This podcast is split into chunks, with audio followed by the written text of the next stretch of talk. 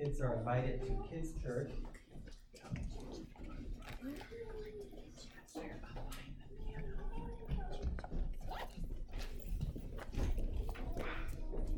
And I ended up with something from Rosie, this is a safety band, so that you don't get hit by a car while biking. God knows why I have, there's a metaphor here. God is our safety band, protects us on the roads of life. Yes, there are some of you who want more of that from me, and for some of you, that was like, that's enough. Never do that again. Um, and I don't know how to handle that personally as your pastor, because I want you to like me. Um, no, we are so weak. Um, this begins our second Sunday in the Psalms of Ascent. Last Sunday we did Psalm 120. This Sunday we did Psalm 21. Now, Don and both David and Don both came up to me afterwards and, and talked about what is it you're, you're trying to advocate, and I am trying to advocate, for us to gather our prayers into the Psalter, to bring, to sort of have the language of our prayers come out of the Psalms. So if you remember this line from, from last week with Martin Luther, um, he says, Whoever begins to pray the Psalms earnestly and regularly will see, soon take leave of those other light and personal little devotional prayers and say, Ah, there is, there is not the juice, the strength, the passion, the fire which you find in the Psalms. Anything else tastes too cold and too hard. And Pope, one of the things that Don asked is, is so if you're going to tell me, and, and Luther is going to tell me more importantly than you, uh, to pray the Psalms, uh, which one are you doing next week? And so it's, it's pretty easy to figure out at this point is you can either pray them going away from the sermon and sort of reflect on it, which would be doing Psalm 121 this coming week, or if you want to pray in advance of the sermon, the psalm that's coming, you would just add one. So Psalm 122 next week. Now, there's not enough weeks between now and Advent to hit them all individually, so they will get combined at some point, and I'll try to alert you if you're one who's praying through them with us. But but this is our sort of second Sunday in that time of sort of growing in our prayers and the Psalms and sort of moving up in this ascent too. So these Psalms, beginning in 120, go all the way to 134, and they're this pilgrim song, this, this people on a journey that sort of are moving towards the temple of God. We sang this morning, We will feast in the house of Zion. These are the people heading to that place where they think the truth will reside and shalom will be unleashed, peace will be unleashed upon the earth. They're looking towards God and they're looking towards that place. And so we're walking these songs and we're praying these songs, and, and there's multiple ways to think about this, even within the book itself. Because really, what the, the pilgrim is doing physically, ascending to Zion, ascending to Jerusalem, moving up, they're also doing it in their soul. Now, as Christians, and, and funny enough, as, as Jews for the most part, they're called out as a pilgrim people.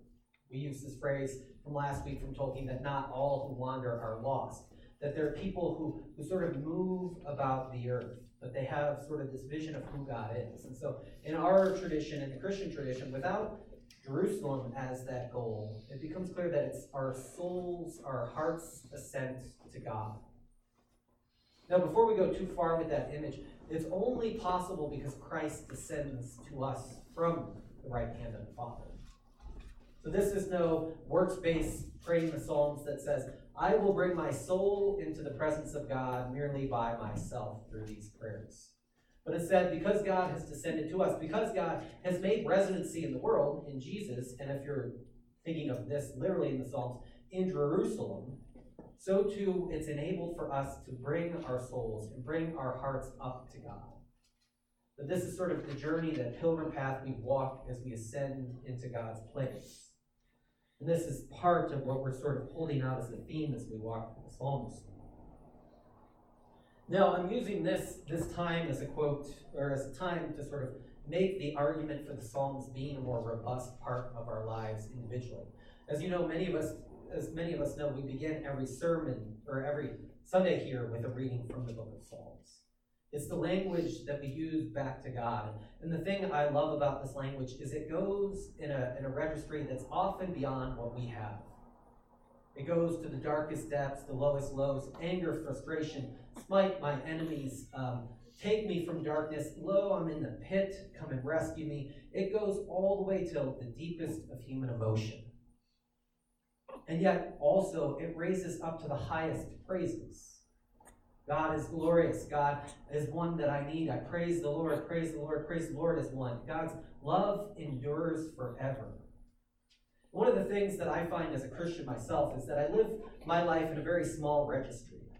Like there's like only so sad I'll allow myself to be with God, and there's only so happy I'll allow myself to be with God. And I think it's it's the Psalms that help correct that.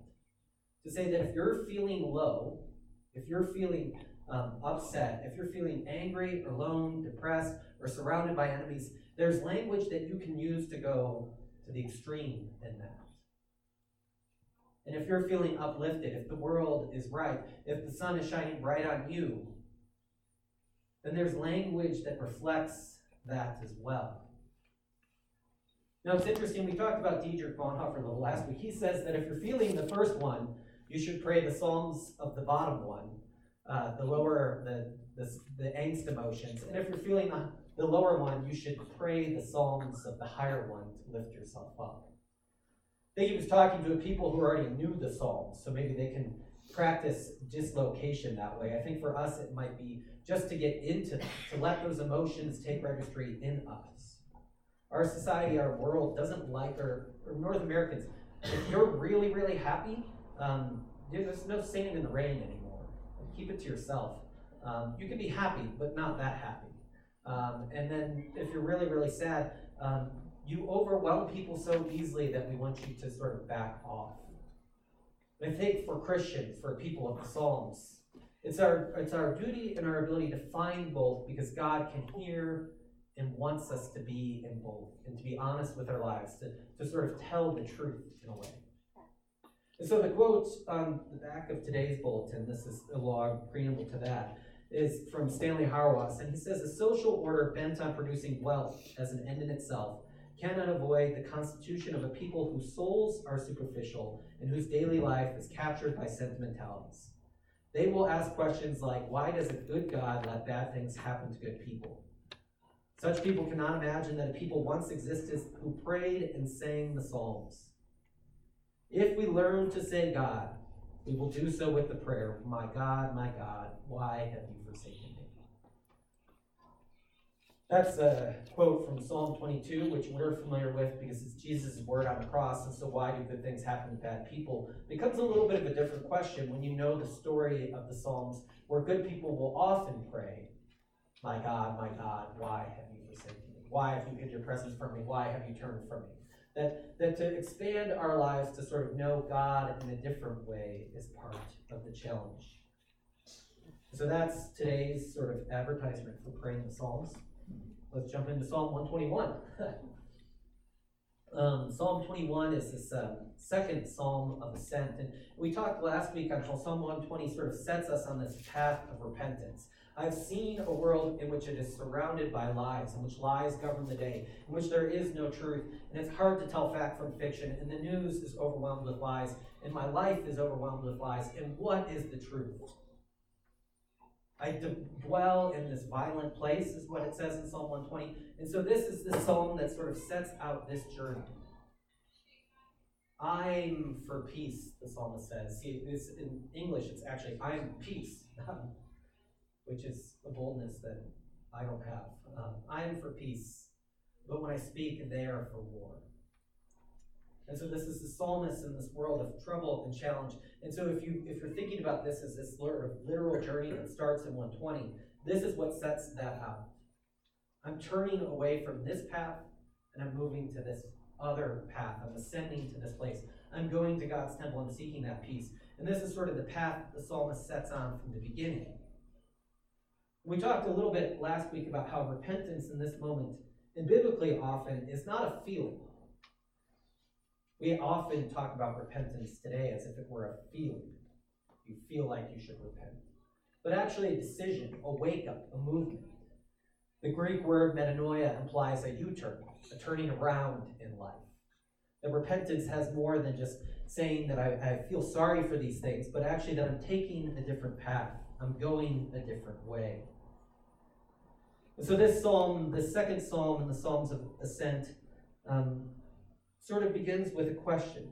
I lift up my eyes to the mountains. Where does my help come from? It's often when scripture asks questions, I, I personally try to really think of them. From where does my help come from? There's a there's a notion in me that our help comes from lots of different places. Uh, my brother and sister-in-law were vis- my sister and brother-in-law were visiting last week, um, and they were a help with the kids. Um, there's a way in which I manufacture help in my life through uh, technology nowadays. Um, at our house, we say Alexa, and you, she does something. I'm not that happy about that. Um, but uh, Alexa, play this music, and she does it. But there's help that comes in sort of technology today. There's help that comes interpersonally. There's help that comes from these powers on high, which we call sort of the medical industrial complex and, and other places that these places, I have my, my neurologist appointment in Denver this week. From where does my help come from? Modern medicine. From where does my help come from? Um, my insurance company, like for my car to get it repaired, like that from where does my help come from? And I think a lot of my life, and this is what the psalm I think aims to correct, is meant to be like, there is God, and there is this beautiful Sunday liturgy, and there's this moment of God sort of reconciling and breaking into the world in Jesus Christ. And yet, for my own personal life, that's not really something I can trust in. I need to make sure that there is as much safety around me, that I know where my help comes from almost all the time. It's almost, and, and this is like how we buffer our emotions from what I began with. We buffer ourselves to sort of not need this kind of help. It's not a surprise to know that someday that will fail. Um, someday the help will run out that I've tried to protect myself with. So, in, the psalmist uh, says, I look to the mountains. Now, there's a couple ways to interpret this. I look to what is strong and permanent. Where does my help come from? There's another way in this ancient society to look at it is that most of their holy sites, that make sense, are on mountains. I look to the mountains, I look to the other religions, I look to the places where these gods might reside the gods of harvest, the gods of uh, fertility, the gods of, uh, of water. I look to these mountains because that's where my help might come from. They live in a, a multi sort of religious world, which I would argue we do, we just don't use religious language for it. I look to these places for my help. So the psalmist starts with this question from where does my help come from? And the answer my help comes from the Lord, the maker of heaven and earth, is the second line. Where does my help come from? My help comes from the Lord, the maker of heaven and earth. And it's here we find this sort of this reality of which God is this creator who doesn't just create and leave. Now, we preached through the Creed uh, Easter season. Um, and you'll remember that I believe in God, all five, the Father Almighty, the maker of heaven and earth. This psalm, I guess, is, is the second most familiar of the Psalms after Psalm 23. Uh, personally, I always think Psalm 51 is, and because of that song, created me a clean heart. And then Psalm 119 is because thy voice lamp unto my feet. Thank you, Amy Grant. So I always think those would be the two most familiar after Psalm 23. But I think for memorization and for personal piety, Psalm 121 sort of resides in that place. Where does my help come from? It comes from the Lord God, the maker of heaven and earth. It's a profound statement. It's, it's to say the one who made these things still resides in it, that God is your help. That God didn't just make and then go away, which I think is um, something that we have to confront within ourselves. It's, and I've heard people say it this way. While theologically true, it's hard to sort of actually wrap my mind around. Is that if God were to stop thinking of creation, if God was one who thought the way we did, uh, it would just disappear. That there's something about God through the Bible which is the sustainer of it as a thing. its foundations would fail without the God who holds it all together. The God radiates so near in this that it's it's something that it's close to us. To say, where does my help come from? And to answer, my help comes from the Lord, the maker of heaven and earth. It's a profound statement. It's to say the one that is very near and to his creation. Now, I thought I'd add this in as a side note because political season is approaching, which is everybody's favorite season. A lie. Baseball season is everybody's favorite season. Um, everybody's like, Pastor needs help. Uh, starts off with some weird analogy with a light thing. Um, I think it's a profound psalm for us to keep in mind as political season approaches. I think that there is this way in which, and certainly it's all of politics, promises we will be your help. It doesn't matter which party, which person. We will be the help that brings you peace, and patience, and, and provides things, or, or, or, trying to avoid anybody's slogan as best as I can. Um, uh, and for Christians to know in this world, when, when those things get ramped up as they do in a country that largely provides, resides in peace within its own borders, and has grocery stores and electricity that runs almost all the time, which is, you know, things work really well here. But they want to amp up our anxieties to say, where is our help going to come from?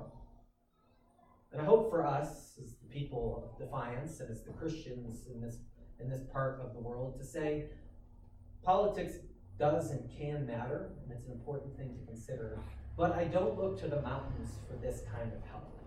I don't look to these parties for this kind of help. The help that we need, and the help that I will call out for someday for sure, is the help that comes from the maker of heaven and earth. I hope that check can help us not get lost in the moment. I don't think I've had many conversations with people here that that's the case, but such is such is the warning um, uh, to say that this is a time as we get closer and closer to it, in which the promises will be made that I will be your help. I will be the restorer of good fortune. And if you vote for me, you won't need the maker of heaven and earth anymore, which is the real challenge of it. And so the psalm continues after that opening line. And the reason why uh, there's so much in that opening line that it's, um, you can think about that for a long time. I look to what is solid, I look to what is secure, I look around the world for signs of what help might be. But help comes from the Maker, help comes from the Lord of heaven and earth. This is the way that the psalmist cries out for us. But but it begins to sort of ramp up in there. Now, if you're noticing in your Bibles, um, it's become apparent to me that maybe I should put more of the, the Bible up on the screen. If you have a Bible, it might help to follow along, particularly with the Psalms, especially once they're short, because we kind of just sort of walk through them in a lot of practical ways. Um, but it continues that he will not let your foot slip. This is why we find this one probably in this pilgrimage section. What do we do when we go out? We walk, we move. What do we do as a pilgrim people? We go out into the world. And what it says, uh, sorry, what this person says back to the first speaker is that he will not let your foot slip. And this is where this psalm is intensely personal, and it's something you miss if you read it too fast. Is I lift my eyes up to the help. Where does my help come from? My help comes from the Lord, the Maker of heaven and earth. And then it switches he. It's almost as if um, the first person. You can read it two ways. One is the first person asks a question. Everything else is a response to that question. That's just reading verse one. It seems like the psalm is set up more that I look to the mountains for my help. Um, where does my help come from? My help comes from the Maker. And then the other person fills in the rest. So, as you're setting out on this journey, this would be somebody who speaks to you peace as you begin to go. Or it might be something you say and say to each other as if you're passing each other. Look to the mountains from where does my help come from? My help comes from the Lord, the maker of heaven and earth. So the second part is spoken by uh, the second speaker.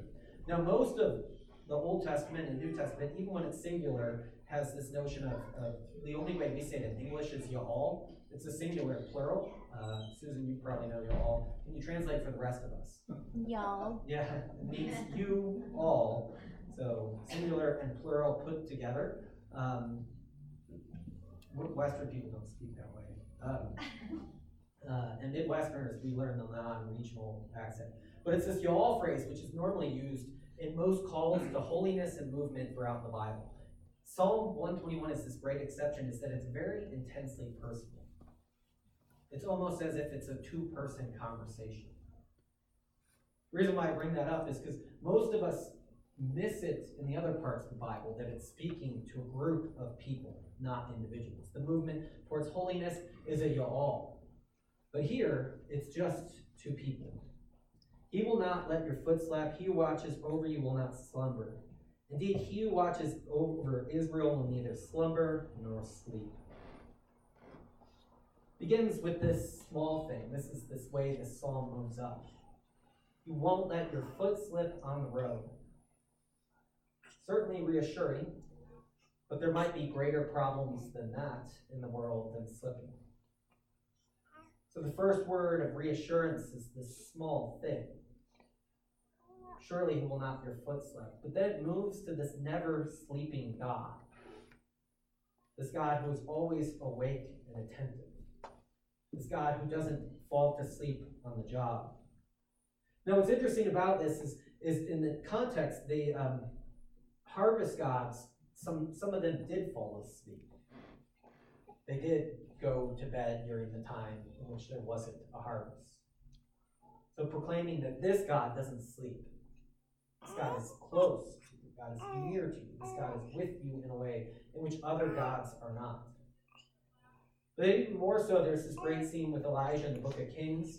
Um, and the, the, the priests of a rival god are, are attempting to sort of rouse their God. And, and Elijah says to them, maybe you should wake him up.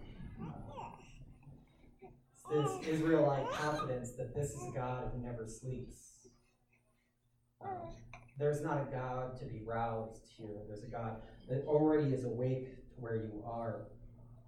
And then this, this Greek word um, for watches. If, if you see watch or keep in your Bible, it refers, this is a short psalm. It, this word appears six times in this short psalm. It's the word that's translated watch or keep. And so it begins right here as he watches over you and will not slumber. Indeed, he watches twice right here over Israel, and neither slumber will sleep. The Lord watches over you. The Lord is your shade at your right hand. The sun will not harm you by day, nor the moon by night. The second sort of watching over contains the way in which God is shade for you us on this journey. Now, this is true here, probably. Um, wasn't true in the Northwest, where it's like shade is plentiful. It's always cloudy. Uh, you never worry about being harmed by the sun when I lived there. But in the ancient Near East, to have the shade be on your journey is to have a peace and residing that goes with you. It's to have cover, to be able to move without being bombarded by the heat of day. What it says here is that this God is both the Lord over the sort of the sun and the moon, which is a weird addition. So the first is this protection from the heat, but the second is this protection from the evenings too. Nor will the moon harm you by night. Now this is an odd one for us because what does the moon do to harm you? There's first this parallelism that's becoming complete here. There's morning and there's night. So God is there with you the whole time. He is at your right hand, whether it's morning or night. But also in ancient societies, there was this notion in which you could go moon mad. Um, that you would, uh, the, I don't know if this is true, but I did read it this week, did not invent this, so blame somebody else. Lunatic, lunar, like it, it exists, uh, medical professionals are nodding, so lunatic and lunar do go together. Um, and so there's this notion, even in our society, in the roots of the word, that the moon